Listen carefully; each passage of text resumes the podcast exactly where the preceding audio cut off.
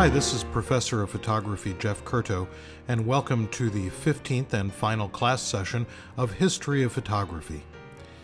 The 15th class session looks at two seemingly divergent topics conceptual photography and first documentary photography, looking at the photograph as a document of events and places and people, and then also looking at uh, the world of conceptual image making.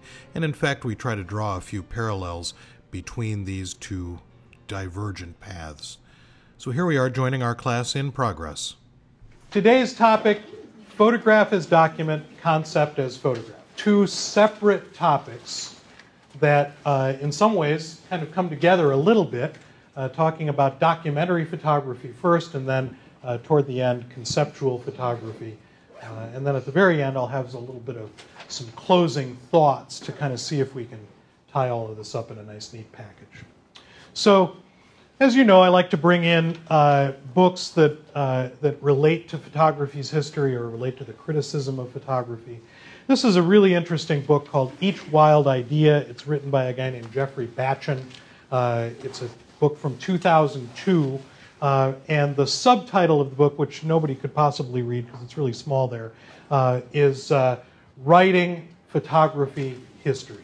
Each Wild Idea, Writing Photography History. And in this book, Batchen tries to answer this question When is a photograph made?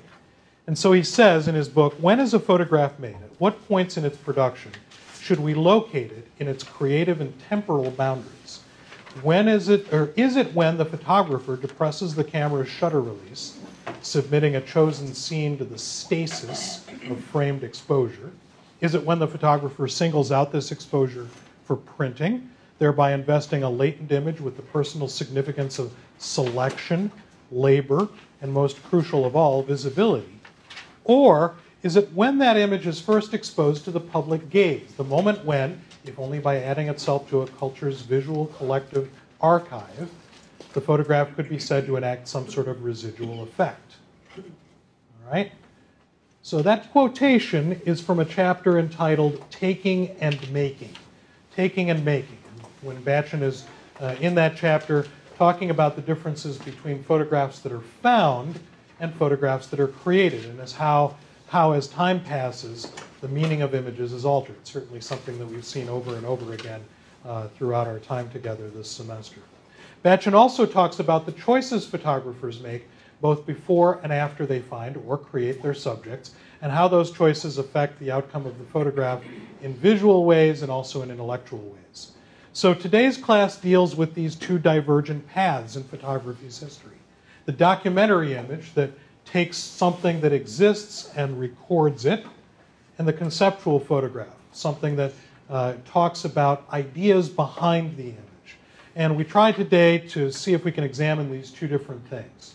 But if we sort of remember that first thing that Batchen was asking us in his quote that I was reading you, thinking about the difference between when, or thinking about the, the sort of making or the conception of a photograph. Is it when the photographer sees the subject?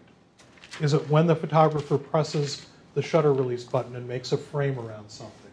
Is it when the photographer chooses that picture out of their contact sheet of images, whether it's a physical darkroom contact sheet or a, a virtual contact sheet in Lightroom, and chooses that image to work on and print or otherwise put out into the public eye? Or is it when the public begins to look at that photograph? When is the photograph made? And that's part of what we're going to be uh, talking about today and seeing if we can find some answers to. So, uh, first, let's see if we can kind of uh, talk about documentary photography and see if we can figure out what documentary photography is. So, um, here is a definition, not the definition, but a definition of documentary photography. Photographs often, but not always, in a sequence or series that explore a subject in the way the public expects to be factual and accurate. Documentary photographs may include various viewpoints, or they may be subjective, offering the viewpoint and impressions of one photographer. So let's sort of dissect that a little bit see if we can kind of come up with something that we can understand a little bit more out of that. So, documentary photographs are often in a sequencer series, so it's often something more than just a single picture. And there is an expectation on the part of the viewer that they are factual and accurate. So the public expects them to be factual and accurate.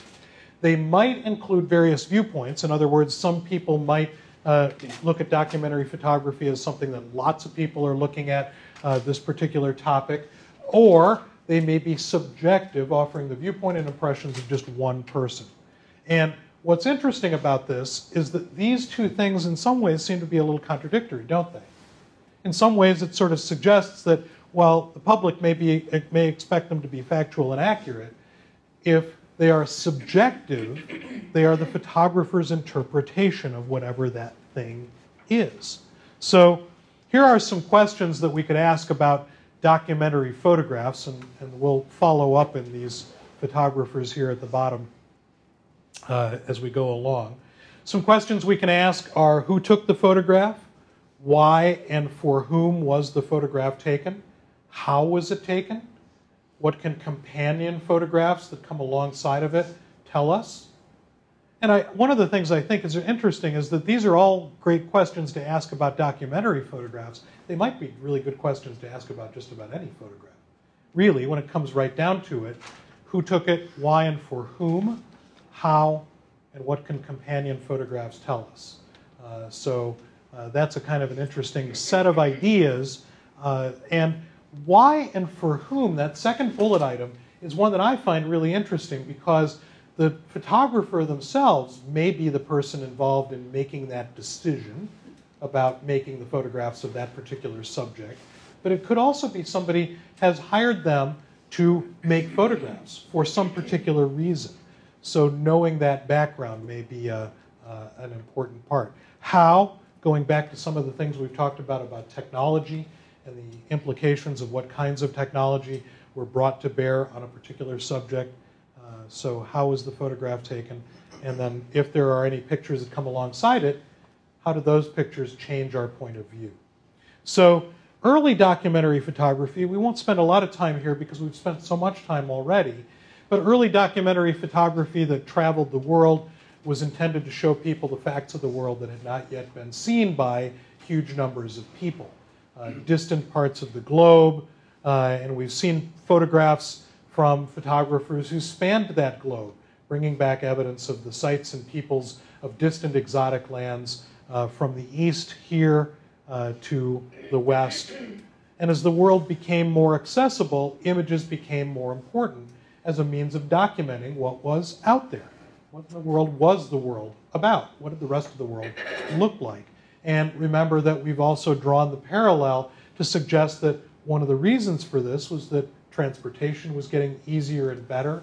It was easier and uh, more, more possible for more people to travel. And so people were becoming more and more interested in the sights and, and scenes of distant places. So Eugene, uh, Jean Eugene, Jean Eugene Auguste Atget, we usually just think of him as uh, Eugene Atget, uh, was among the first of photography's social documentarians, social documentarians. And he's come to be regarded as one of the medium's major figures. And we've sort of danced around him a couple of different times, but this is a great spot to spend a, a couple minutes with him. Uh, Eugene Atget's photographs of Paris are perhaps one of the most vivid records of any city that's ever been made by really any photographer. They are, of course, very romantic views of a city that Atget loved, but there are also something more.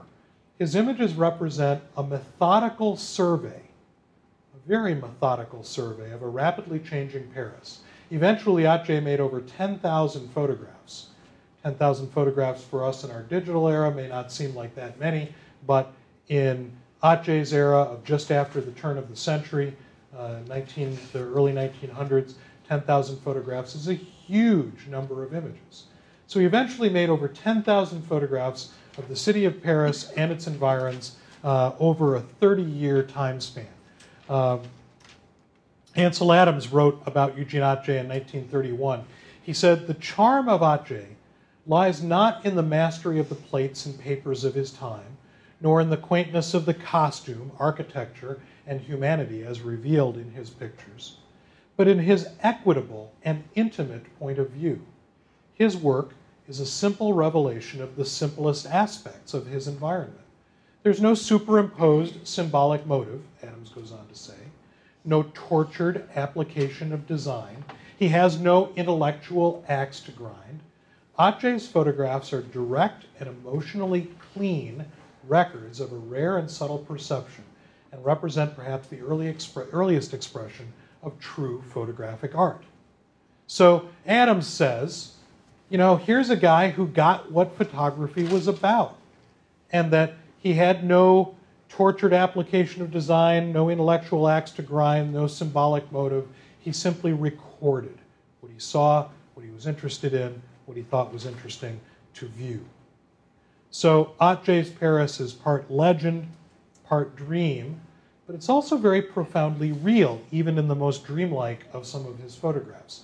Very profoundly real and very much a record of a particular place at a particular time, because of course, one of Atget's missions was to record Paris at a time when it was becoming a much more modern city.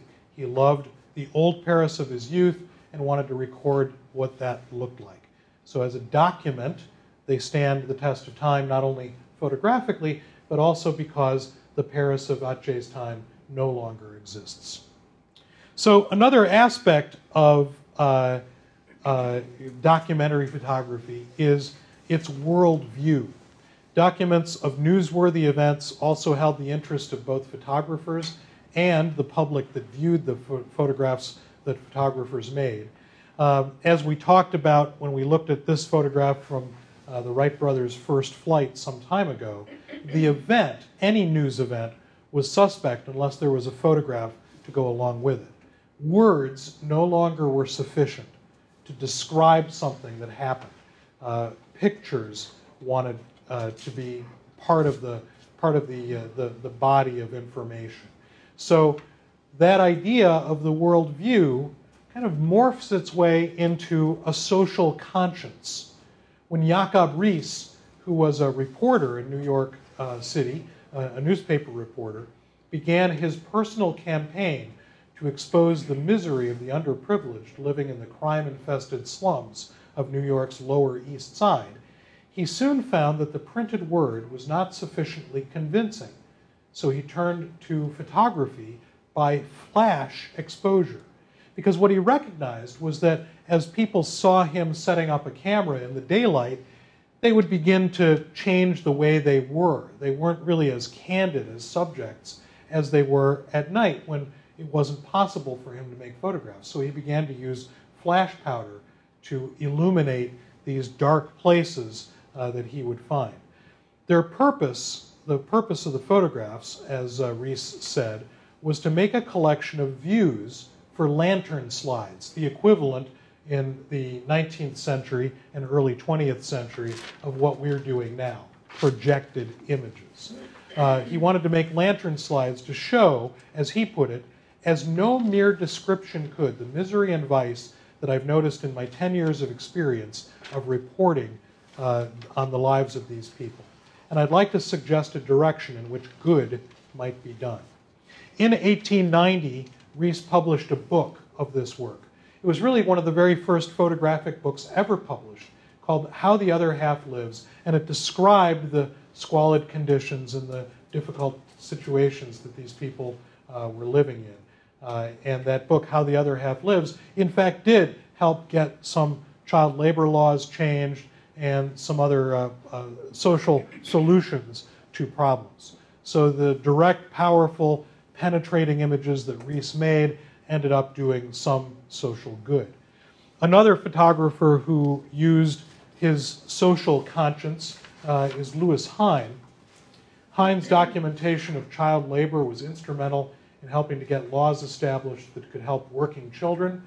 Um, and also, as we see on the image on the right, to give faces to the faceless multitudes who were coming ashore at Ellis Island. These thousands and thousands every day of immigrants coming to this country whose names were being changed at whim. You know, some of you probably even have that in your background of a name that isn't really the name that your ancestors came with, uh, that somehow got changed at, uh, at Ellis Island. Uh, what's interesting is that Hine considered himself uh, a photographer, but first and foremost, he thought of himself as a social worker. A social worker. He also thought of himself as a reformer, a social worker, a reformer, and a photographer. Uh, and one critic, Alan Trachtenberg, wrote, uh, to be a straight photographer, straightforward photographer, for Hine meant more than purity of photographic means. It also meant a responsibility to the truth of his vision. So that nugget of truth, truth, moral, sort of uh, uh, fortitude to tell the truth about a particular situation. Um, so uh, Hine's photographs shamed America and helped bring about uh, some changes in labor laws, uh, especially in some of these factories where kids were working. So we've looked at this picture a number of times throughout our time together, and of course you probably have noted that I've used it as a kind of touchstone for us, a place that we could always kind of come back to to find a kind of locus of understanding of photography's place in the world. And uh, one of the things that I hope you've seen as we've gone along is that the history of photography has been full of people who, with some sort of great intensity, put forward theories on the nature of photography, or who denigrated the work of others, or who set up breakaway groups to sort of change the face of how photography worked. These people, of course, have their place, but fortunately, there were others who avoided controversy and who went about recording their time and their life uh, and the period in which they lived, either from a sense of mission or simply to leave an accurate vision of their life and times for others. Uh, and what's interesting is that on one hand, uh, we think of the documentary photographs we know from the era of Dorothea Lange and Migrant Mother to be objective. We think of them as being objective. But we have to remember that all photographs are subjective. They are the photographer's evaluations and interpretations of the world before his or her eye. The objective, realistic documentary style is representative of the, of the photographer's own subjectivity. So when we looked at that set of images that Lange made on her way to making this picture, we recognized that there was an editorial process in her, in her work that changed the way we see Florence Thompson and her children. That the other pictures did not have that same kind of powerful, gut wrenching, uh, factual material that this picture has. So we always have to remember that there is a subjectivity, even to the most apparently pure documentary images. Walker Evans, another one of the FSA photographers, and here's a quote from Evans. Don't try to write this down because it's a kind of a weird quote, but just sort of listen to what he's saying. Evans said, The serious, seasoned photographer knows that his work can and must contain four basic qualities, basic to the special medium of camera lens, chemical, and paper. Camera, lens, chemical, and paper. And he said that those four things, he goes on to say, these four things are one, absolute fidelity to the medium itself. That is, frill and frank and pure utilization of the camera as the great, the incredible instrument of symbolic actuality that it is. So he says the first and foremost thing you have to do is be faithful to the medium and understand that the camera uh, is an instrument of symbolic actuality. And he says, two, that the next thing you have to do as a photographer is complete realization of natural, uncontrived lighting. He didn't want his pictures to look lit. And he said that the third thing was rightness of in camera viewfinding or framing. And then he parentheses, parenthetically says the operator's correct and crucial definition of his picture borders. You noticing some similarities to what Szarkowski had to say last week? You know, what we choose to photograph, what we choose to put in the frame. Um, and then the fourth thing that uh, Evans says is general but unobtrusive technical mastery. General but unobtrusive technical mastery. Evans went on to say photography seems to be the most literary of all of the graphic arts. Photography will have, on occasion and in effect, qualities of eloquence, wit, grace, economy, style, of course, structure and coherence, paradox and play, and oxymoron. All of those things uh, will, will be part of photography, he says. Another uh, FSA photographer that we've sort of passed by, and you may remember looking at this left hand picture uh, way long ago at the beginning of the semester, uh, Arthur Rothstein. Uh, a career that included both the FSA, which we have here, also Look magazine and Parade magazine. He was also a founding member of the American Society of Media Photographers, ASMP, still a very important organization. Rothstein said, because powerful images are fixed in the mind more readily than words, the photographer needs no interpreter. A photograph means the same thing all over the world, and no translator is required. Photography is truly a universal language, transcending all boundaries of race, politics, and nationality. A universal language. So, from a social conscience, we'll go to a social record, which I suppose in some ways has a, a component of social conscience. Edward S. Curtis, the photographer, uh, created a body of work called The North American Indian. And it's one of the most significant, but also one of the most controversial representations of traditional American native culture that's ever been produced. It was issued in a limited edition of books, beautifully constructed books, from 1907 to 1930. And the publication continues to exert a major influence on the image of Indians in popular culture. Curtis said that he wanted to document, quote, the old time Indian, his dress, his ceremonies, his life, and manners. These books contained over 2,000 photographic plates and also narrative. And in them, Curtis portrayed the traditional customs and lifeways of 80, 80 Indian tribes. 20 volumes, each with an accompanying portfolio of images, are organized by tribes and culture areas encompassing the Great Plains, the Great Basin, the Plateau region, the Southwest, California, the Pacific Northwest, and Alaska. So he literally covered the country trying to explore culture and life of the Native American. So uh, this project, again, issued in a limited edition, sold expensively on a subscription basis, contained millions of words descriptions of homelands, accounts of religious beliefs that some might find strange, accounts of tribal organizations ranging from the aristocratic to the casually democratic, records of ceremonies so subtle in their significance or seemingly so bizarre that an alien eyewitness could not understand what it all meant, versions of haunting myths, stories, songs, descriptions of domestic chores, intricate and skilled arts, hunting practices, heroic tales of arms and men. In short, this project is a monument in words and pictures to a range of cultures which most white men could not or would not see. Curtis started the project out of an altruistic desire to portray what he felt was the real North American Indian. But he had a couple of problems. One was funding. Eventually, he ran out of money to be able to continually research and write all of this stuff and make all of these photographs. Then President uh, Theodore Roosevelt liked what he was doing and wrote him a letter in 1905 and said, I regard the work you do as one of the most valuable works which any American could now do. 1905.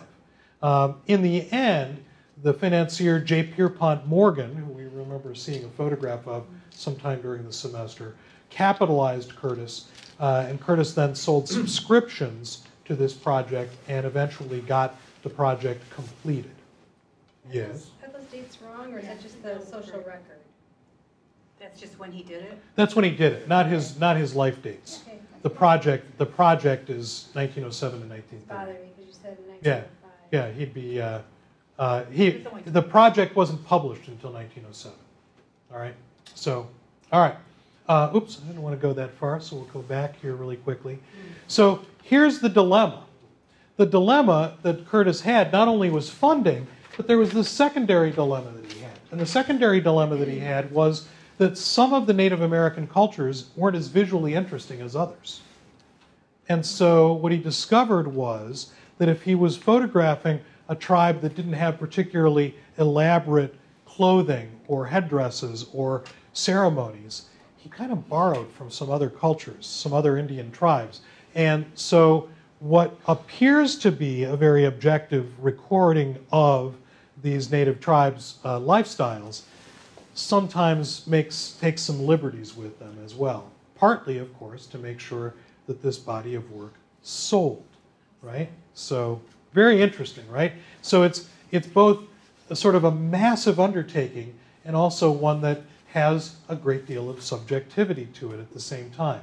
So on one level, it's an amazing record. On another level, it's sort of an editorialized record. All right. So moving on to this guy, E.J. Bellocq. Bellocq was a commercial photographer of French Creole extraction who worked in New Orleans in the first decades of uh, the 1900s. Very little of his commercial work survives, but Bellocq also had a secret life. In 1958, after his death, a collection of nearly 100 glass plates, negative images, were discovered in a drawer of his desk. The plates, dated from about 1912, were portraits of New Orleans prostitutes photographed in Storyville, the city's red light district. The negatives were eventually acquired and printed by the photographer Lee Friedlander and comprised Bellocq's only known work, other than a series of photographs for a World War I shipbuilding company. It's the only other photographs we have surviving by Bellocq. And I suppose it's possible that the photographs may have been made for a commercial assignment. It seems fairly unlikely because they have about them a variety of conception and a sense of leisure in the making that defines them as a work done for love. Our subject from last week, John Szarkowski, said A good photographic portrait is the result of a successful collaboration between the photographer and the sitter. The remarkable individuality of Bellocq's portraits is the individuality of his subjects. With Bellocq's help, these women have realized themselves in pictures. So it is a documentary photo project, no doubt about it, but one that is very personal and one that Bellocq obviously did not want to have out in the public eye because the photographs didn't weren't known to the public until after his death. Uh, so really interesting body of work. Another, uh, uh, talking about social record, another social record photographer to look at here uh, is August Sander, a German photographer working between the world wars. Uh, and he produced a project called Man of the 20th Century. Uh, it was Sander's monumental, lifelong project to document the people of his native Westerwald, which is near Cologne in Germany. So uh, Sanders said, from days of old, and in all periods, we can find documents and books with pictures illustrating them. But photography has presented us with new possibilities and new tasks. It can depict things in magnificent beauty, but also in terrible truth, and it can deceive enormously. We must be able to bear seeing the truth, but above all, we should hand down the truth to our fellow human beings and to posterity, be it favorable to us or unfavorable. Sander photographed people from all walks of life and created a typological catalog of more than 600 photographs of the German people. The Nazis banned his portraits in the 1930s because the subjects did not adhere to the ideal Aryan type, but Sander continued to make photographs nevertheless and uh, uh, made, ended up finishing the project to his satisfaction. So, uh, and that uncompromising directness of Sanders' portraits continues to influence artists today. And you'll notice that many of the sort of uh, social documentary portraits being made now uh, affect this same kind of look and feel in a lot of ways. So, uh, Sander, a very important documentary photographer. The eccentric photographer known as Disfarmer born in 1844, died in 1959, seemed to be a man determined to shroud himself in mystery. He was born Mike Myers, but he rejected the Arkansas farming world uh, and the family that raised him. He didn't like them. He didn't like living in Arkansas. He didn't like being the son of farmers. So he was not a farmer. He was a dis farmer. Changed his name. So Mike Disfarmer uh, changes his name, and he taught himself how to make and develop photographs and set up a little studio on the back porch of his mother's house in Heber Springs, Arkansas. Followed shortly after that by uh, a studio uh, that he built on the main street of Heber Springs. And he began making photographs of people who came by his studio. He was, in fact, a local studio photographer. He used commercially available dry glass plates, photographed subjects in direct north light, creating a unique and compelling intimacy. The photographs are always shot in the same kind of lighting, uh, and yet, even though the same lighting was always employed, people said that he was obsessed with making sure that the light was falling on people's faces correctly, uh, and sometimes would take over an hour to set up a portrait uh, before he made the photograph.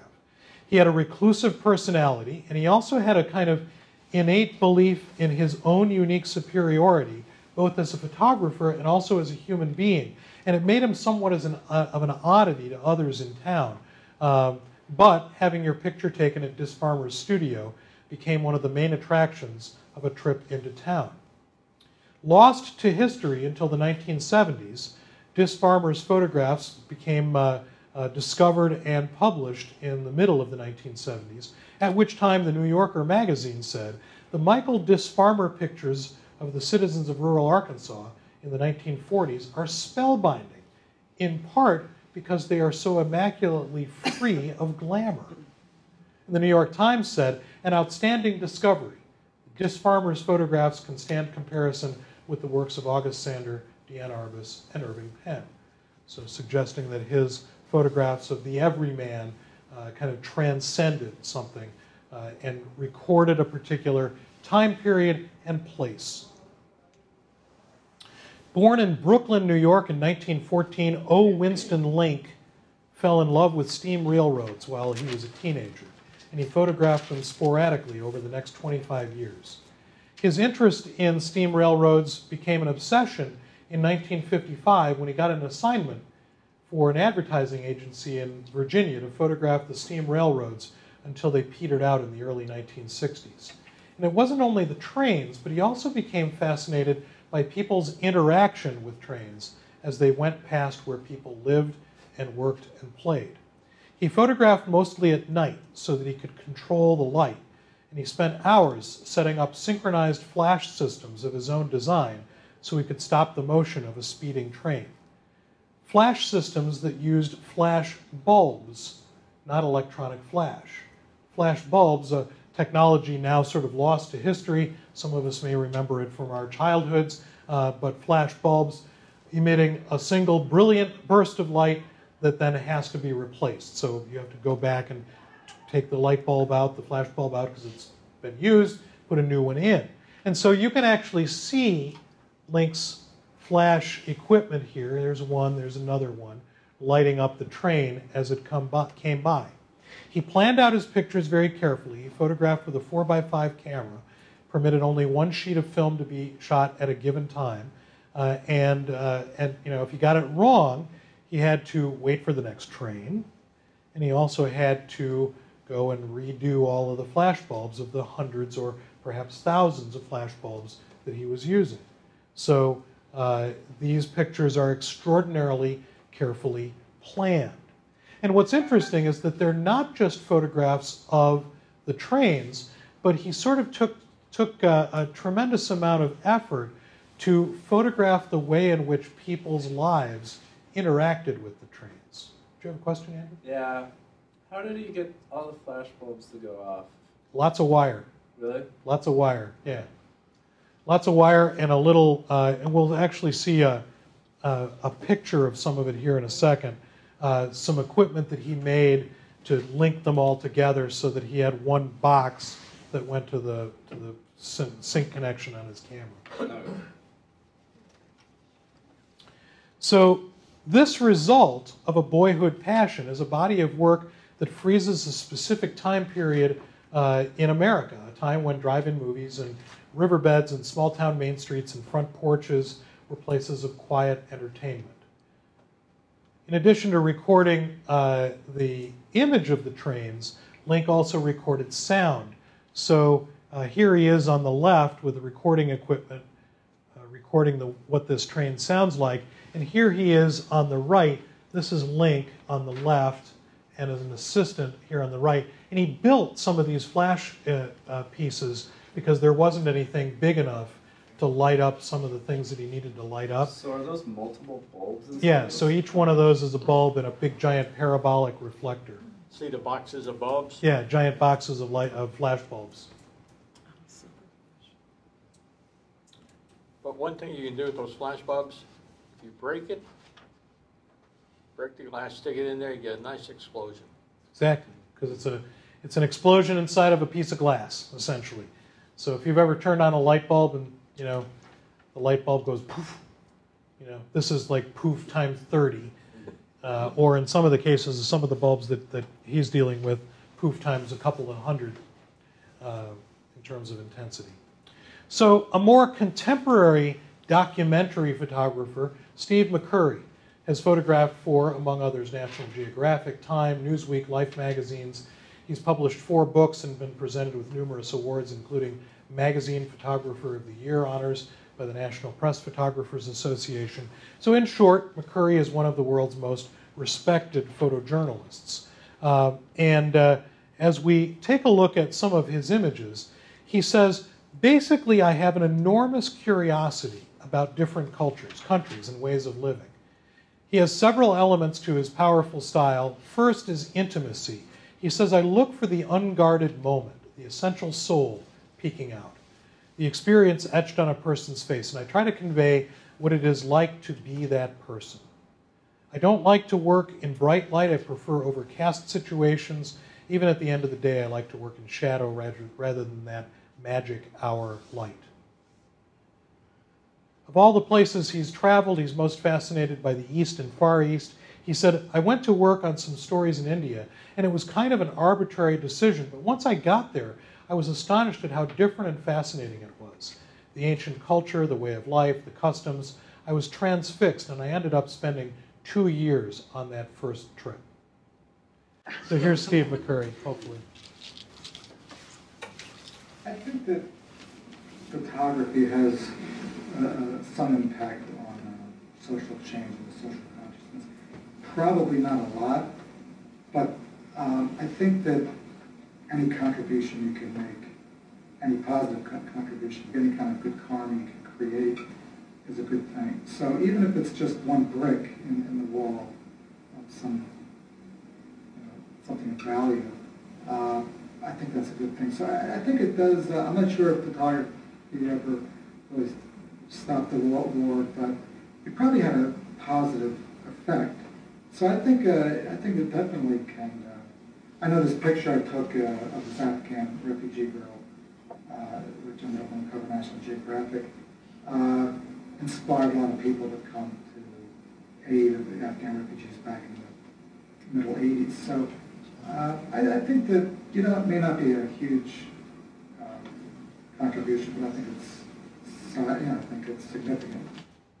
So he's talking there about whether photography can impact social change. And he says he's not certain that photography completely impacts social change, but he says it can play uh, somewhat of a role. Uh, so uh, he's talking there about some of the photographs he made in Afghanistan. And uh, here is perhaps his most famous photograph published in 1984. Um, and uh, some of you will recall this photograph. It's probably one of the more widely published photographs of the last few decades, uh, and certainly a very powerful image, and one that sort of brought a lot of uh, a, lot of consciousness, as he even said in his little video snippet there, to the Afghan problem and, and people coming to the aid of the, the refugees. What's really interesting is that McCurry at some point uh, went back and uh, found in 2002 the same uh, woman, uh, Sharbat Gula, uh, who was oblivious to the fact that she had become a famous face. Uh, and she now lives in a remote region of Afghanistan with her husband and her three daughters. So, uh, really interesting that he had the kind of fortitude to go back and find this woman again and photograph her again. And in some ways, that represents another piece of the documentary puzzle. Not only looking at the way things are, but looking at the way things change over time. Another photographer uh, who has been looking at that in a, in a significant way is Nicholas Nixon. Now, Nicholas Nixon, we looked at a little bit before, uh, but uh, here he has been photographing the four Brown sisters each year since 1975. They're always in the same left to right orientation, and their images show the passage of time. Um, there's more, though. It's not just the passage of time, but also the sense of closeness and the way in which their lives have continued to touch each other and change separately and together. Uh, sometimes the photographer's shadow falls over the women, adding to the family snapshot look of the image. So from left to right, they are uh, Heather, Mimi, Bibi, and Lori Brown. Nixon's wife is Bibi, the third one from the left, and they're always in the same orientation. What I've done here is I've just put these together so you can kind of see them chronologically. Um, and I won't talk much during this, but as, as you watch this chronological progression, sort of see what you can see.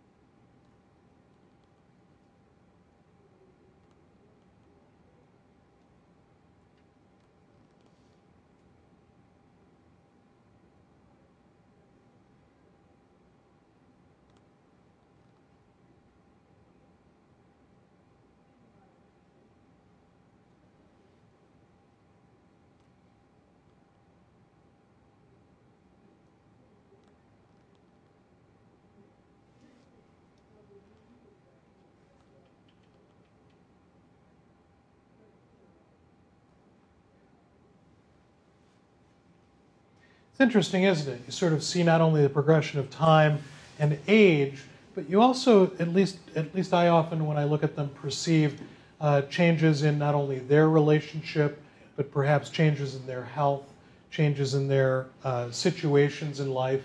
That, as portraits of four individual women who also are all together, uh, he, uh, he seems to capture something that goes beyond a portrait. So, a documentary photography project of a different sort uh, and a different type. So, um, uh, Nicholas Nixon's Brown Sisters. Concept as photograph or conceptual photography. So, I've actually left this topic to the end of our time because you know we, you may remember that it kind of came up at some point. Partly because I, I feel like you kind of need all the background of where we've been to get to this particular spot. So uh, let's see if we can kind of look at conceptual photography, a type of photography that has uh, really uh, sort of been on top of what much of contemporary photography has been about. But uh, let's first look at uh, conceptual art and its origins and uh, see if we can kind of come up with some ideas about where conceptual art came from, and we'll, we'll sort of see where we, where we wind up with it. So here is Alfred Stieglitz. And one of the things that you may remember that we saw about Stieglitz was his basic idea that the idea was more important than the mechanics. So here is uh, a quote from Stieglitz from 1899. Uh, and he said, In the infancy of photography, it was generally supposed that each succeeding step was purely mechanical, requiring little or no thought. The result of this was the inevitable one of stamping on every picture thus produced a brand of mechanism and crude stiffness and vulgarity. Uh, within the last few years, he goes on to say, photographic workers began to realize the great possibilities of the medium in which they worked. Lens, camera, plate, developing baths, printing processes, and the like are used by them simply as tools for the celebration of their ideas. Tools for the celebration of their ideas. So, this quotation from 1899 from Stieglitz positions his view of photography as being distinctly different from the technical documentary images that had come before. In his mind, photographs could be more than documents, more than documents. And he's really saying that he said in the early years of photography, it was just, you know, the new technology that appeared that made things change. Now, he says, now that we kind of have an idea of how to use all this stuff, he says we use lens, camera, plate, developing bath printing processes simply as tools for the celebration of ideas. Tools for the celebration of ideas. So there's Stieglitz in 1899. And now let's take a look at uh, Marcel Duchamp, 1917. 1917. So this is a sculpture that Duchamp created called Fountain. He signed it, and this is actually a reproduction of it, but he signed it R. Mutt, the date 1917.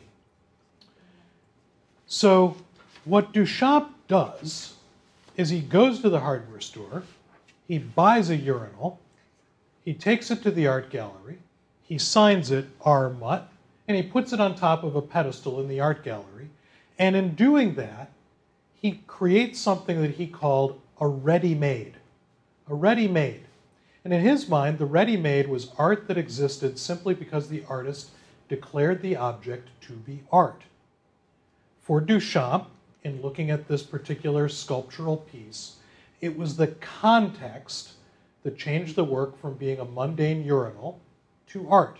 Moving the urinal from the hardware store to the art gallery was merely a change in the context of how we viewed the object. And Duchamp says in doing this, he's really asking a question. If I take any object from where it is and place it in the middle of an art gallery or museum, does that meaning of that object change for the viewer? All right? So, he understands that it's a urinal. Everybody who's looking at it understands that it's a urinal. But it's merely the change in the context of where we see the urinal, not in line on a shelf at the hardware store, but rather the urinal now on a pedestal in an art gallery. It's not like he's saying, Look at this incredible thing I made, but he's really asking us to ask a question about the origin of the art. Where does art come from? What do we do when we confront an art object? What is an art object? So there's Duchamp, 1917. And here's uh, Robert Rauschenberg, jumping forward quite a bit, 1953, Robert Rauschenberg's piece, Erased de Kooning Drawing. Erased de Kooning Drawing. So in 1953, Robert Rauschenberg exhibits this piece, Erased de Kooning Drawing, a drawing by the great modern artist Willem de Kooning, which Rauschenberg painstakingly erased with an eraser. And in doing this piece of art, Rauschenberg is asking fundamental questions about the nature of art. He's challenging the viewer consider whether erasing another artist's work could be a creative act, as well as whether the work was only art because the famous Rauschenberg had done it. I've got here, just so you can see, this is a de Kooning drawing, so you can see it's actually a painting, I think, probably, but can kind of see what it is that he erased. All right? So, erased de Kooning drawing is Robert Rauschenberg's piece of art that is intended to ask a question about what art is. Is this art because it was a de Kooning drawing? Is it art because Rauschenberg erased the de Kooning drawing? Is it art simply because it's something by a famous artist named Rauschenberg that he puts on the wall? He's asking us to ask questions about not the art itself, but the nature of what art is. All right, you with me so far? Okay, so let's move forward a little bit.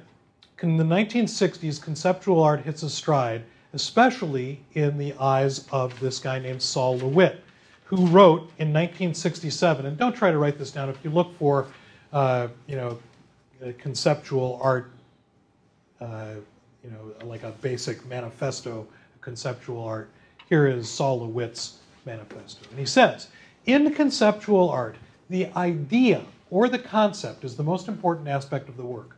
All planning and decisions are made beforehand, and the execution is a perfunctory affair. The idea becomes the machine that makes the art. The idea becomes the machine that makes the art.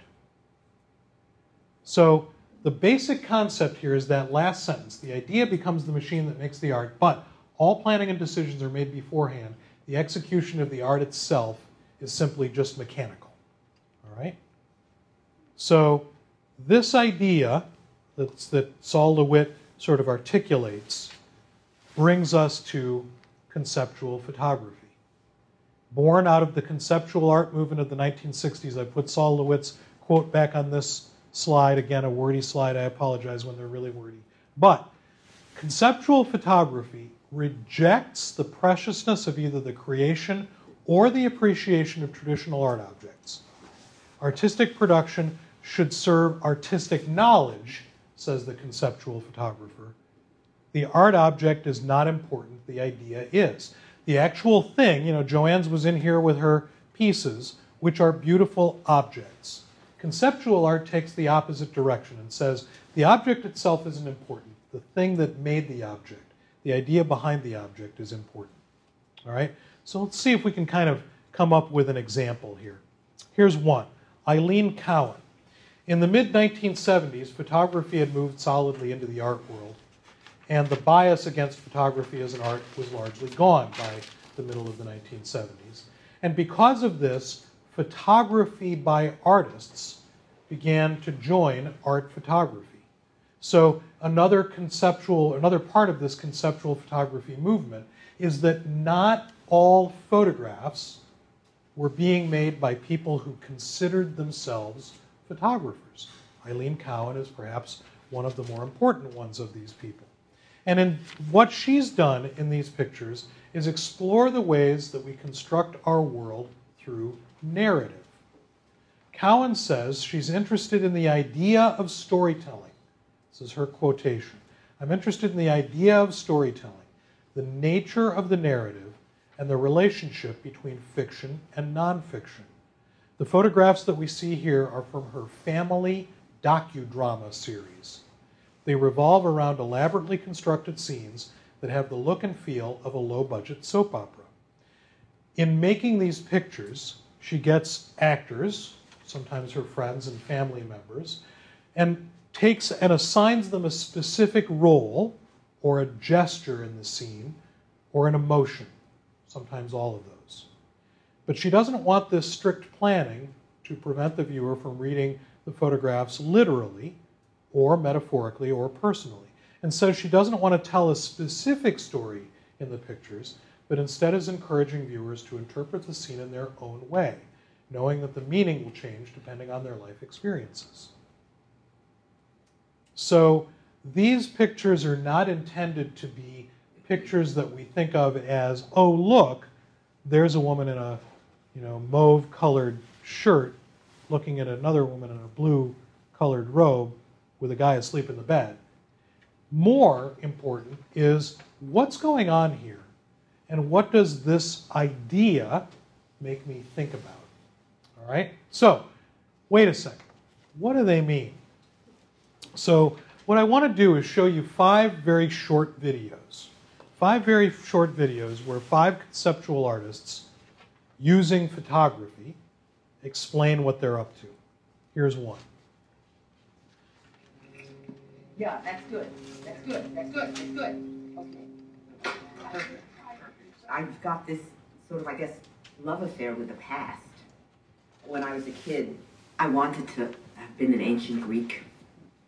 Uh, and uh, we're talking like five years old, six years. Old. I was fascinated with Greek mythology and Um, and oh, and I was passionately in love with the sculptures. You know, I'm from New York originally. The Metropolitan Museum, those pathetic broken people. it's sort of like a mausoleum of cripples. When I was in high school, I used to play hooky and go to the Metropolitan and feel up the, um, you know, Perseus and all the uh, poor fellows. And um, sometimes a guard would catch me and say, "Don't do that." So that's Eleanor Antin talking about her project, The Last Days of Pompeii. We'll move on here. Another one. You know, these guys don't react in the way they would ordinarily react to a situation where they meet a stranger. It's because of, of, of the circumstances and the eccentricity of it that it becomes, you, sh- you, you sort of shortcut a lot of formality and it becomes very, very soon informal. And I don't just mean the fact that these guys spit food dye for hours. It is a very intimate experience because it's unusual and because you have to really give a part of yourself to do it. It's, it's, um, it's exhausting. While these two images, formally or in terms of the process, are similar, the emphasis is very different. And I usually wait for a moment that is that brings out some kind of vulnerability, and it usually ha- I, I, I never know when it happens. It just happens at some point, and there's this very personal connection there that happens, and that's what I'm after. It's this personal connection with somebody, some stranger in a way. So Oliver Herring gets strangers to drink and then spit food dye for hours and hours and hours, and then photographs the result of that. Not because it's the beauty of the image that results, but rather what it is that he gets from that experience of recording, as he said, that vulnerability. So here's another one. Sorry. Ready?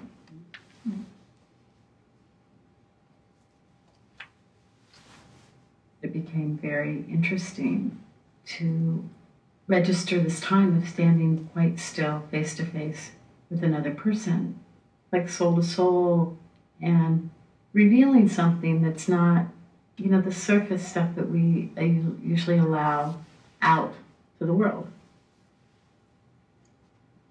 The shape of the mouth is very much the same shape as the eye, and the image becomes almost like the pupil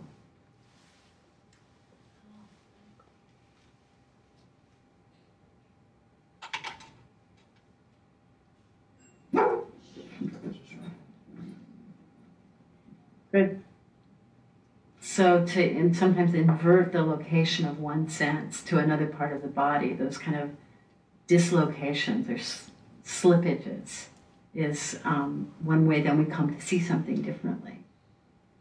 So Ann Hamilton using her mouth as a pinhole camera's shutter and making photographs, pinhole photographs with tiny little cameras that she actually puts in her mouth. And the experience is much more about the relationship that she establishes between her as the mouth camera and the subject. So here's another one. I don't know that there's any one thing that attracts me to water, you know. And of course, if you start to think about water, it just explodes because it's so rich and and uh, it's kind of everything and uh, nothing. I almost feel like I rediscover water again and again and again. So it isn't me going out after water. I think water's come in after me. It's, it's really much more, I'm much more the, the, uh, the prey and not the predator in that relationship.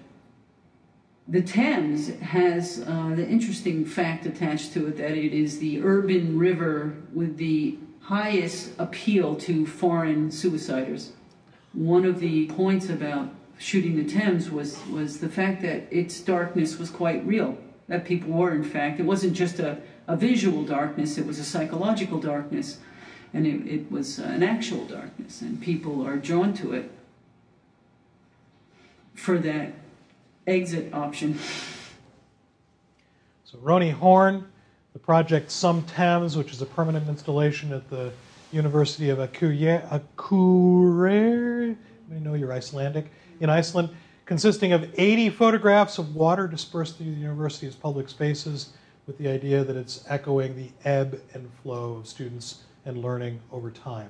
Uh, and so you heard her talk about the photographs of water and about uh, what it is that they represent and that they are perhaps inherently beautiful, but that isn't their primary intention.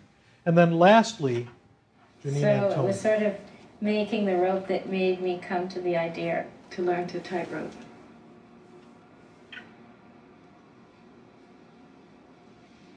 I practiced tightroping for about an hour a day, and after about a week, I started to feel like I'm now getting my balance.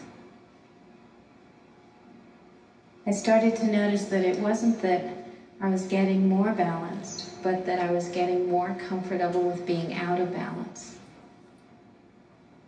Rather than getting nervous and overcompensating, I could just compensate enough, and I thought, I wish I could do that in my life. After going down many different avenues, I decided to make this work touch. And what I did is I went home to the Bahamas, to the beach that was directly in front of the house that I grew up in. It made sense for me to go back to this horizon I had looked at my whole life.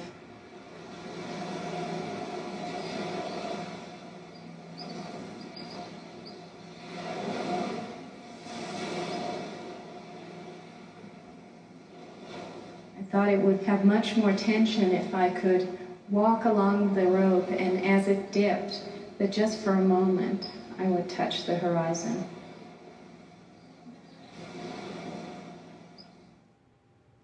So Janine Antoni touch a video installation piece where uh, she is walking on a tightrope, and that tightrope is juxtaposed with the horizon line. So in all five of those examples, it's about the picture, but it's also about the idea. The picture is sort of the, the secondary concern. The idea is the primary concern. As Naomi Rosenblum puts it in our textbook, she says, conceptual photography regards the medium as a way to make statements about itself rather than about the ostensible subject before the lens. It's based on the belief that photographs are, in essence, uninflicted records of information rather than emotionally nuanced experiences or works of art. The photograph, some seem to be saying, is whatever the light reveals, the lens embraces, and the chemical substances make visible. It has little to do with ultimate truths. Change the position of the camera and another angle, just as truthful, will reveal itself. So, conceptual photography, as Rosenblum says, regards the medium as a way to make statements about itself rather than about the subject in front of the lens. So, when we deal with a photographer like Ken Josephson, whose photographs ask us questions about the nature of the photograph, the top left image clearly playing with our sense of what it is that exposure tells us about the subject of the photograph. That the light bulb could be changing in its intensity, but so could photography be changing the way it records the light bulb. So, all of these photographs, all three of these, are asking us to ask questions about the basic idea of what the photograph is. John Pfahl, working completely within the straightforward tradition of landscape photography, also creates work that defies the tradition of landscape photography. We can see these photographs as landscape or architectural images, yet they are not in another way. He uses our expectations of photographic truth to demonstrate how facts can be manufactured. So, this is part of a body of work called Altered Landscapes, and each image is the result of painstaking work on the site to construct ingenious and often witty illusions of perspective.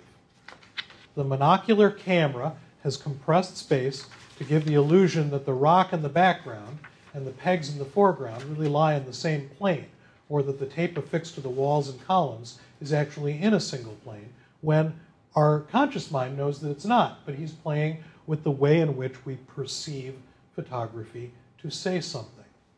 The photographs themselves are visually interesting, but it's really the idea of how the camera sees and how it differs from the way the eye sees.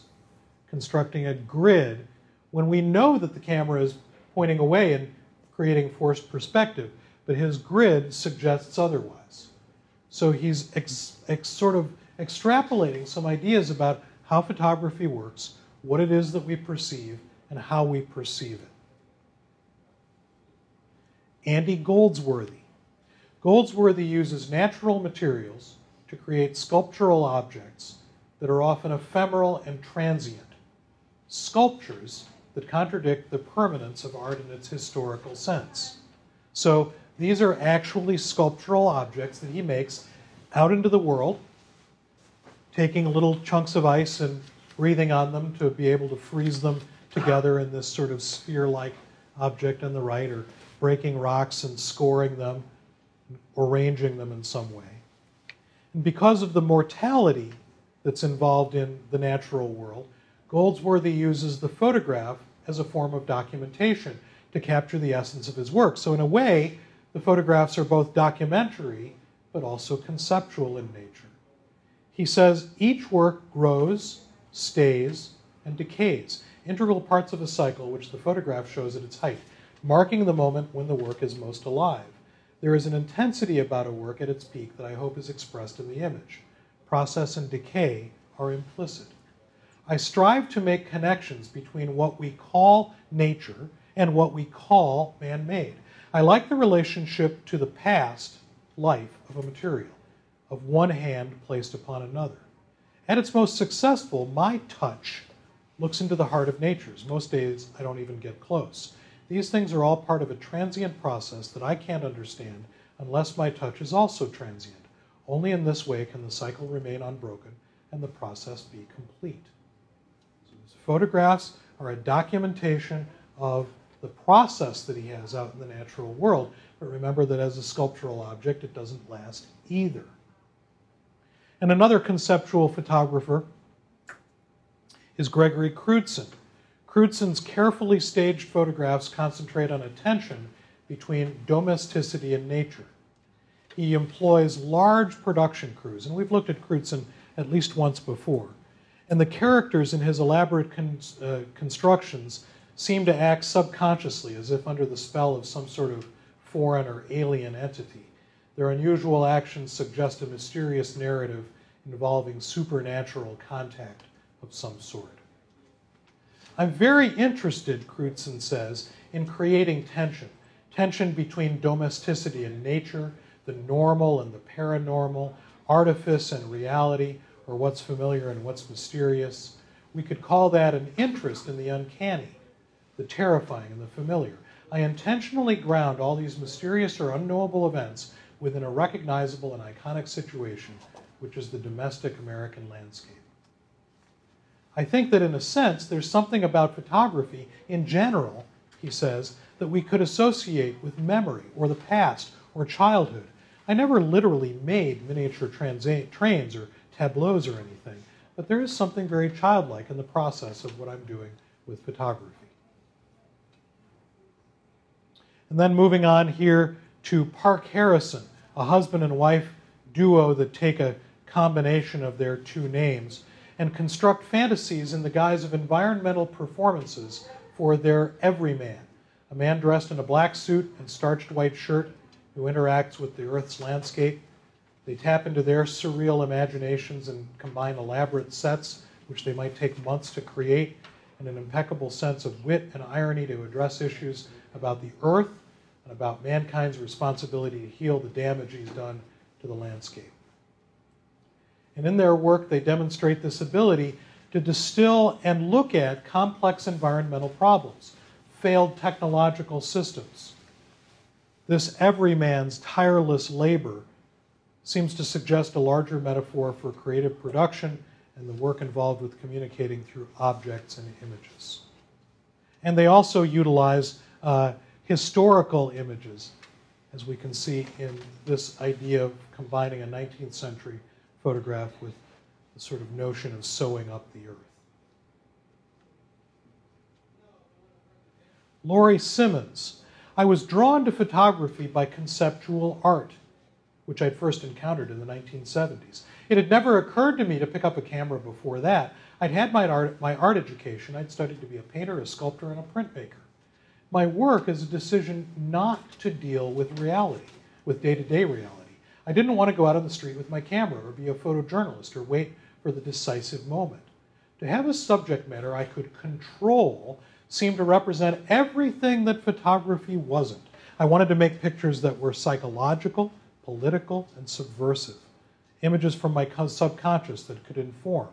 I wanted to deal with subject matter, but I wanted to deal with it on my own terms.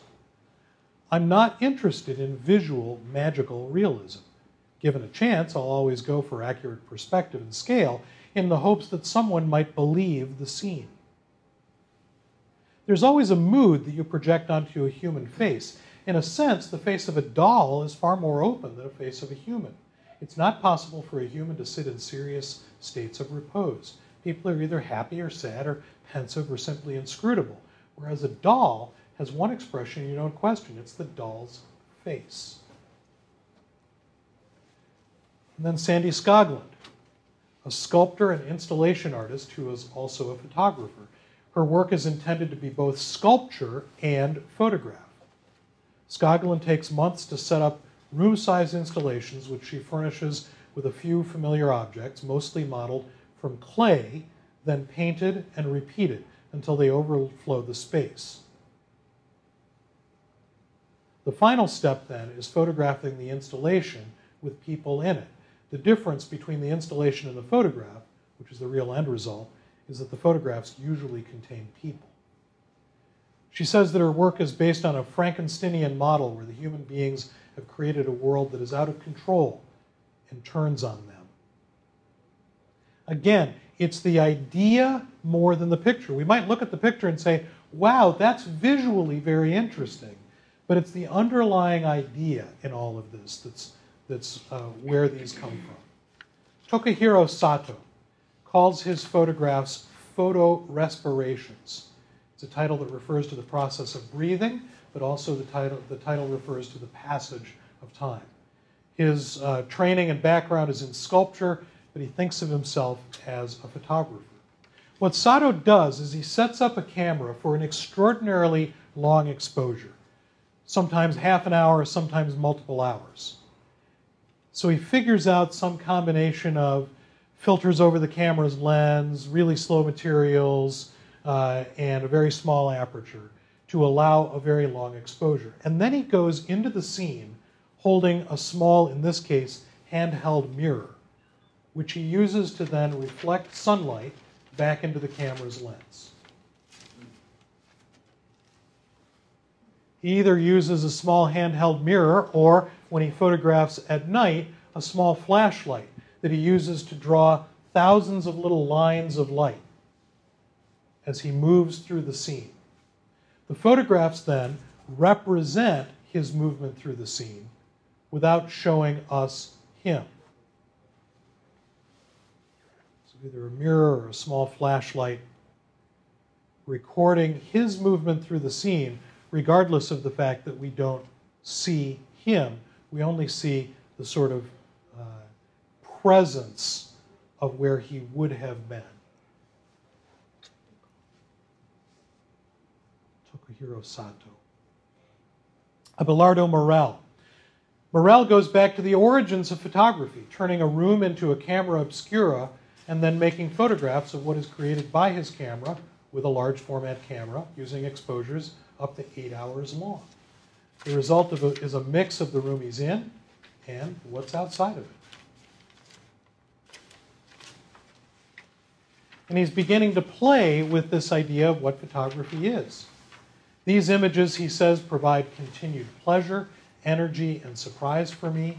I'm convinced that this is due in large part to the way these photographs are tied up with the excitement I felt during my own beginnings in photography, a time for me when the world I photographed seemed charged with new possibilities, strangeness, and hope. So it's a return to the roots of the medium, but also playing with the way the medium sees things. We are the camera. Photographs are simultaneously very simple and also very complex. I'm trying to remember who did Morell for their final project. I thought, I thought it was you, but I wasn't positive. So they were terrific, really terrific, really well done. This one's one of my favorite ones uh, because it is uh, a camera obscura built in, a, in an office, and on the wall of the office is an Eadweard Muybridge motion study So there's some kind of really interesting stuff uh, happening, uh, both in terms of the break and scale and also in terms of the sort of references to what photography is. Jeff Wall. The work of Jeff Wall has overturned nearly every convention of photography. Wall creates photographs that demand equal status with paintings, uh, and they do that in part by sheer size because they measure in feet, not in inches. He produces them as unique objects and not additions. So a Jeff Wall picture is, like a painting, a singular object that does not exist in multiple uh, versions. Uh, so Jeff Wall uh, produces these enormous images, usually presented in light boxes hung on the wall. And uh, he thinks of these pictures not as photographic images so much, but rather as ways to convey certain ideas about art and depict subject matter with references to examples from the history of art. So here is this, but then, you know, here's where he's coming up with inspiration Manet's Olympia. So this piece that we see here is one part of a two part piece. You can see for a sense of scale here, an installation view. And the, the, the, the piece is called stereo.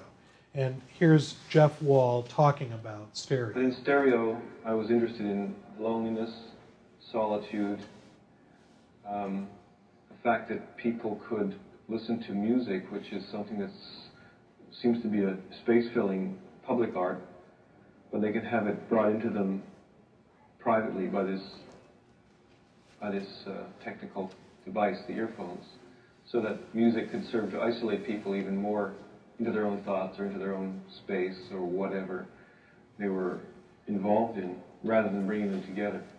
And that notion of isolation seemed to me to be a good one for a new, for a good one to to express the nude or to work with a nude, a nude male, which is a, a subject I've done twice only. And you have both pictures. That last phrase, the last statement, you have both pictures. He's speaking at an exhibition of his work, and both of the male nudes that he's done are in this exhibition. So, uh, so Jeff Wall working with ideas about art rather than about photographs themselves. Jason Salavon, this body of work that we're looking at is called These Are the Moments of Your Life. Salavon is not really a photographer, at least not in the way we traditionally think of photographers acting, setting up a camera in front of something interesting and making a photograph for posterity. Salavon instead works with the idea of how we use photography and what photography is to us as a culture. He does this by finding and then averaging together 100 images of a familiar, easy to understand subject 100 Santas, 100 Little Leaguers. And he uses custom designed software to put together these ideas that are uh, taking and regenerating and reconfiguring masses of communal material to present new perspectives on the familiar. So it reflects a natural attraction to pop culture the day to day. His work regularly incorporates the use of common references and source material, things that are common to our culture and our society. The final compositions are exhibited as art objects, as printed things, uh, while others exist in real time in software context, and you only see them at any given moment of their creation. And the interesting thing for me about these images and others like them, this is not an uncommon idea in contemporary photography is how they suggest that photography is ultimately a banal exercise. With Salavon's pictures, it's as if we don't need to see another kid on Santa's lap uh, or another little leaguer picture. Or, in this case, anybody know what these, have you figured these? Women? Specifically, anybody? Women. Women, nudes. Nude. You're right. Fawcett? So they are Playboy centerfolds uh, from the 2000s, from the right, the 90s, the 80s, and the 70s. You're. All each decade combined. So, conceptual photography, documentary photography. Hopefully, you saw that there are some similarities between those um, uh, two different media. And I will say that you know if you're still sort of scratching your head about conceptual photography, um, you're not alone. Um, but if you basically understand that so much of what photography is about uh, now has to do with the idea rather than the image, the idea rather than the image. So I do want to sort of wrap things up a little bit and see if we can kind of come up with some way of taking all of what we've taken in over the last 15 weeks and kind of packaging it in some way, uh, tying it up with a bow. And uh, I'm going to start out uh, with a slightly self-serving uh, but uh, a personal note that I think you'll you'll sort of see uh, has some some relevance here. So.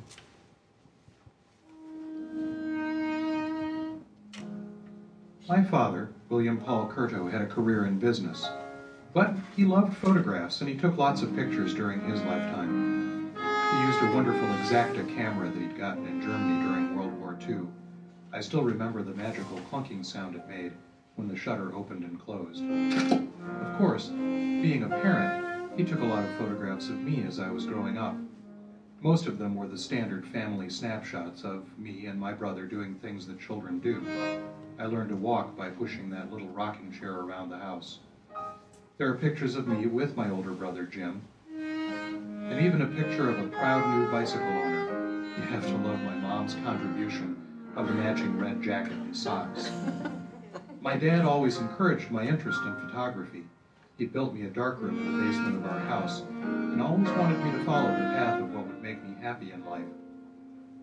Of all of the pictures my dad ever made of me, there are a few that have stood out for me for a number of reasons. This is one of them. I was what, six or seven at the time. It appears as though I am checking out the interior of a new car, probably one belonging to my Uncle Jack, who always seemed to have a new vehicle. That's him coming into view on the left. There's something more, though. Something about the way that my and my uncle's expressions and the coincidence of my uncle's face and my arm, and the moment that my father chose to make the picture, that combine to make something that is pure and a remarkably complete photographic image. It combines moment, camera position, and subject in an interesting way. I love this picture. I love it because my father took it, of course, but also because of what a great photograph it is, because my dad understood that there was a photograph in that moment. Because my father was always the one taking the pictures, there aren't many photographs of him in our family archives, even after I became a photographer. This is a picture I took of my dad in 1986, a little more than a year before he died. I remember him this way handsome, confident, and with a gentle face that betrayed his kind and tender hearted character. Looking back, I wish I had fewer photographs of places and things, and more photographs like this one of my dad.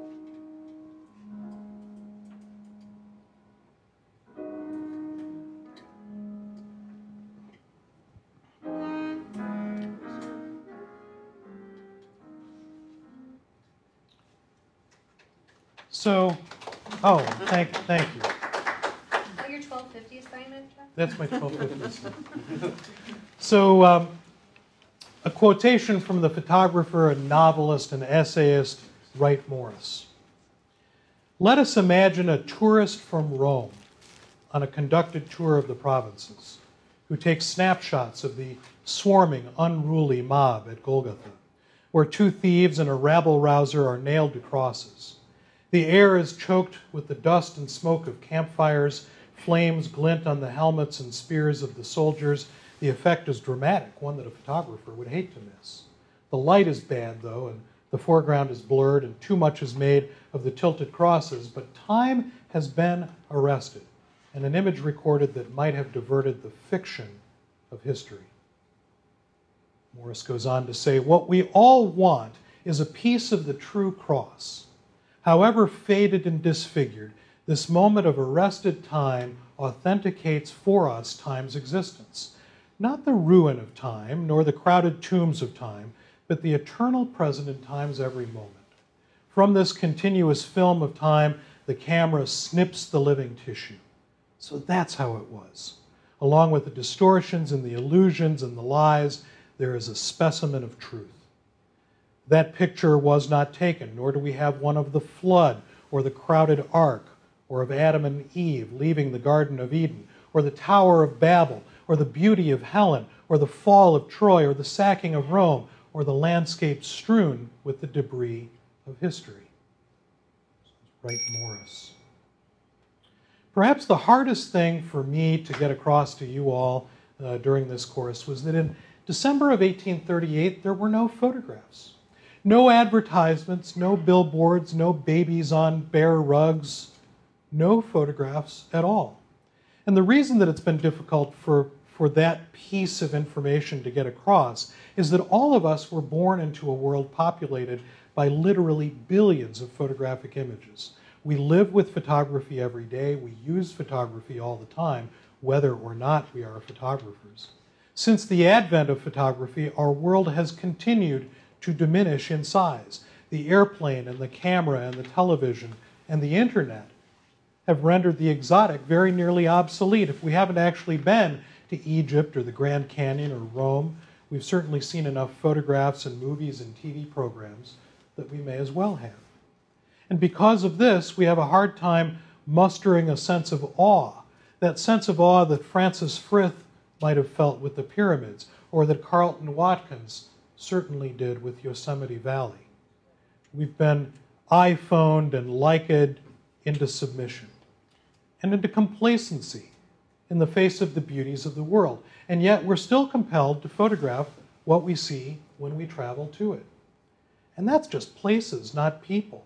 The first photographs made of all of you were certainly shown to you, most likely accompanied by some sort of baby gibberish like, who's that in the picture? Baby in the picture. We were probably unimpressed, being more concerned with questions like, why is it so cold? What's with all this bright light? When's lunch? However, as we grew older, our parents continued to take our pictures and show them to us. And as we did look at those pictures, and they continued to make them, we gradually began to equate self with photograph. And sooner or later, the distinction became non existent. The photograph was us, we were the photograph. Again, we were probably unimpressed because photographs of us, or of anything else for that matter, were just part of the experience of living in the world. But imagine, if you will, the orphan child, about whom no one cared sufficiently to record her for that affirmation of self. Or think about the wonder of a 40 year old man in 1839 when he was confronted with his first photograph. He saw details he did not realize were there. He saw himself and his world anew. He was probably impressed. Imagine still further that that, say, 40 year old man's first experience with a photograph was with a picture of himself. His first reaction may have been, Do I really look like that? But upon deeper contemplation, he may have come upon one of the essential dualities in photography. Is it me, or is it just a copy of me? Am I nothing more than skin and bones? Is part of me missing? This time I think he was probably awestruck. Photography is one of the greatest expressive media in the history of the world, and perhaps because of its dependence upon an originating object, what we might call subject, it's the most confounding. The deeper realities and questions of existence that our 40 year old Victorian era man finds himself confronting are the same basic questions posed by Aristotle, Plato, Dante, Machiavelli, Fitzgerald. the real difference for our Victorian man was for the first time in the history of the world that instead of confronting a sort of metaphor for the everyman, he was confronting an image of a real man himself.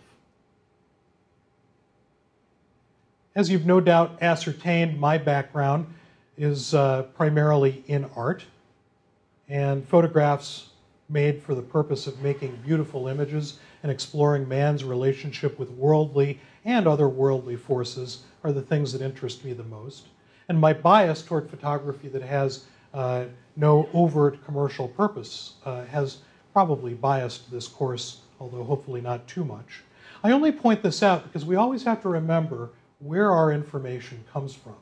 So if a commercial portraitist or a wedding photographer or a photojournalist or a photographer of architectural interiors and exteriors had been standing in this spot all these many last weeks, uh, the facts would have been covered, but perhaps with a different spin, a different emphasis.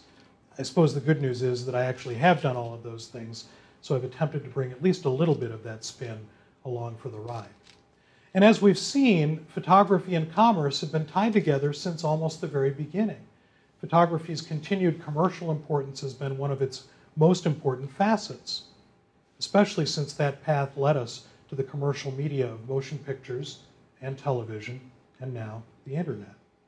But one of our main sources for imagery up here on the screen and in your papers and in your research has been the Art Museum. Most of the photographs that we've looked at up here are studied and avowed as masterpieces of the art of the medium, prized for their beauty as well as for their place in history. We have to remember, though, that all those pictures we've looked at on screen are just uh, the tip of a really big iceberg. And those images don't actually determine the reason for the medium's assimilation into our culture. The substantial number of anonymous images made since 1839 suggests that when we look at the work of the masters, as we have these past 15 weeks, we're only looking at a tiny part of the overall body of photography knowledge. A great masterpiece of photography may be concealed in a shoebox in your grandmother's attic, and it's up to you to figure out how to resurrect that to its rightful place. And as we've seen some photographs become resurrected from attics and shoeboxes and shown on our screen this semester, that rightful place may be a, an art gallery or a museum. But more likely, it's going to be your living room wall or the top of your dresser. Because, as we've discovered, most photographs are only as important as the sensitivity and sense of history that you bring to them whether that photograph was taken of your father or by your father, will mean a lot more to you than it will to anyone else. And we have to remember that, like Wright Morris suggested, photographs themselves are relics, in very much the same sense that he suggested of being religious.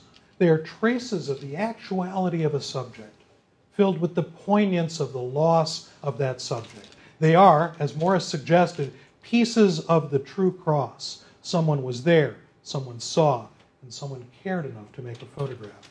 And the photograph remains to be seen. Another important thing to remember about the photographs we've looked at this term is that they do, in fact, remain to be seen. Our digital age has created a time when more photographs are being made than ever before in human history. A significant difference between now and back then is that very few of the images that we're making today are printed or saved in any kind of archival way. Your challenge as the writers of the next chapters of the history of photography is to make sure that the pictures that you and I and our contemporaries make are still around to look at 150 years from now. And that we can examine the history of, as we've examined the history of what we've seen, others can examine the history of what we have seen as well. Because, as we've seen, as reverence or nostalgia surrounds their subjects, photographic images are invested with an unsuspected depth. And the meaning of every photograph undergoes an inexorable transformation. From the moment of its making, the meaning of a photograph is both absolutely unstable and infinitely malleable. You and I can look at an Edward Weston vegetable study. You might see a, man, a metaphor for man's struggle with nature. I might see a salad. Since Weston frequently ate the subjects of his still life photographs, we'd both be right. Perhaps, though, if this course leaves you with anything, it leaves you with a better understanding of photography's place in the world, as well as a fuller grasp of the subsurface complexities of a medium that outwardly appears to be so incredibly simple. You press the button, we do the rest. And in spite of my suggestion at the start of the course that all of the world's subject matter was photographed within the first 30 years of the medium's existence, the possibilities in this medium remained endless. So, our purpose here has been not only to discover how photography has come into being, but also what it meant to people 100 years ago, 150 years ago, but also what it means to us right now in our time. And hopefully, you've begun to find some of the answers to some of those questions, but the rest of the answers lie buried in those trillions of photographs that have been made since January 7th of 1839. And to that, I just suggest you keep looking.